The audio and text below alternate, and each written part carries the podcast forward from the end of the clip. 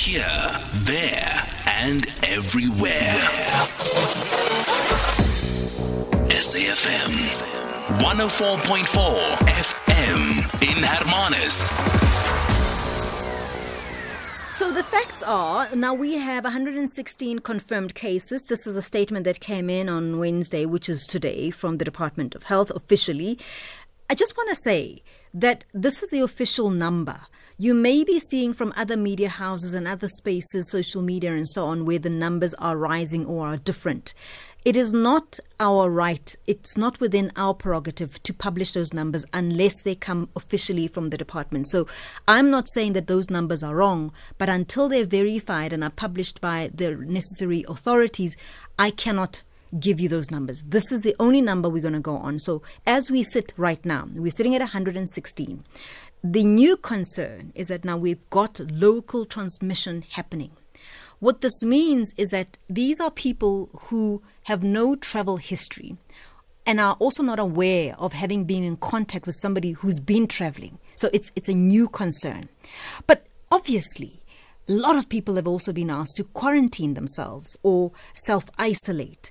What does this mean? That for me is a bigger concern as well to say if one person in the family has been asked to self to self-isolate the entire family is concerned. The concern that goes with that, I, I, was quite curious in how all of us are going to manage. Number one, being so cocooned in our spaces, we've just limited access to one another.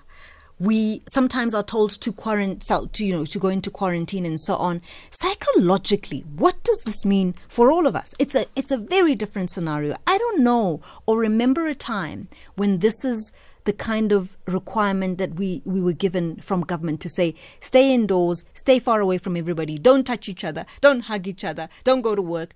This is unprecedented in, in modern history. Anele Siswana, who's a psychologist, is joining me on the line. Thank you so much for joining me, Anele. Good afternoon. Good afternoon, Melinda, listeners.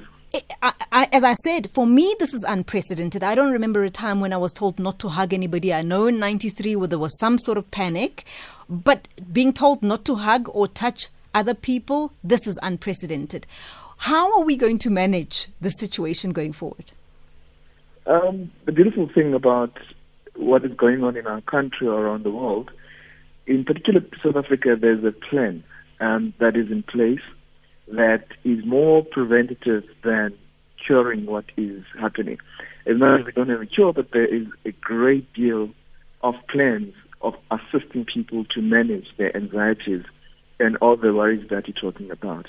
But the least that I can think of possibly psychologically with this sense of self isolation and all the um, the bars around that is people to some degree work with your um, with the judgment on what is possible and what is not possible. But I can understand how that psychologically makes one to kind of lose it because you don't know what to do with yourself.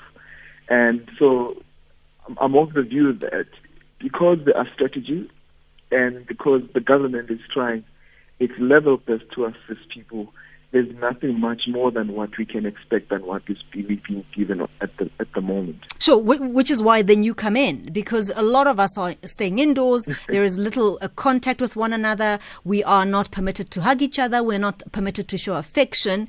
Surely, this is going to have an impact psychologically on all of us. it's a very hard one because it's it's a measure that is there to manage these anxieties. I understand when you you're not going to know what to do with yourself. Yes, I'm self-isolated. I'm at home. And what does that imply for people who live in in rural areas or people who live in, in townships where we have one shack and we share the same shack? Um, the anxieties will never equate to someone who is living in Fenton, um, who can have his or her own space where they can really be isolated. So the degrees and variations of anxiety for the one who is exposed to quite a number of people in the same house as opposed to the one who is probably privileged enough. But I understand that to manage the psychological um, process that goes on, there isn't much that really one you can do. It's just a matter of sitting with the discomfort of being uncomfortable. And for whatever that means, it will then mean by the time there's a plan that's clear everyone was relieved from the level of anxiety and the worries that we have. Because absolutely, Tina now, we can try as psychologists, we can try as counselors to make people come to a point where they're okay. But there isn't much that's so tangible that we can be, give people to say, this is how you can cope. Is virtual counseling an option? Everything now um, can work. There is nothing much we can say that we, this one cannot work or this one cannot ultimately work. For instance, if I even, uh, you like a, a patient that comes to say, I am really paranoid. Um, there are people who are hypochondriac. They are even at a much greater extent of anxiety and worry about being sick or about being ill.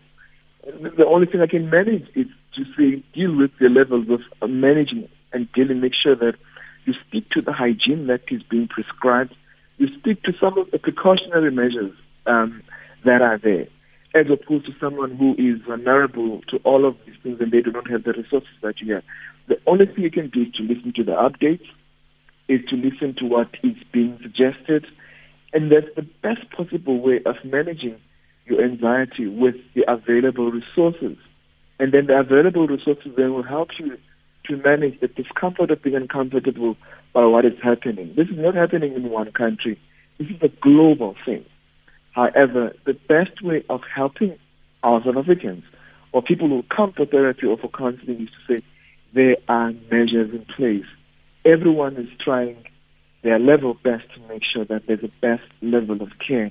And should the worst happen, there are measures and ways in which people can be assisted. From from a practical point of view, as I asked you about virtual counselling, um, are there codes that are available for psychologists to actually claim with medical aids if that's the route we're going to be going?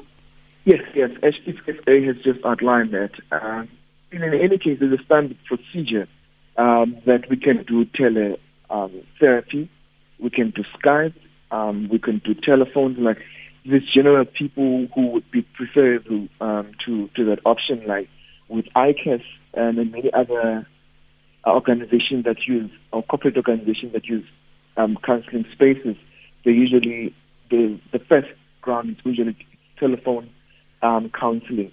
So there are other means and ways in which you can do WhatsApp video call, you can do FaceTime, you can do Skype.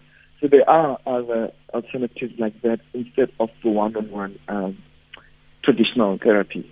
Anele Siswana, who's a psychologist, just taking us through there on, on what kind of psychologically uh, impact this is going to have. I will take those calls, as I said, 011 482 We continue this coverage until 3. It's 1.30. Let's go to Utsile Saku for the latest in headlines. Good afternoon, Utsile.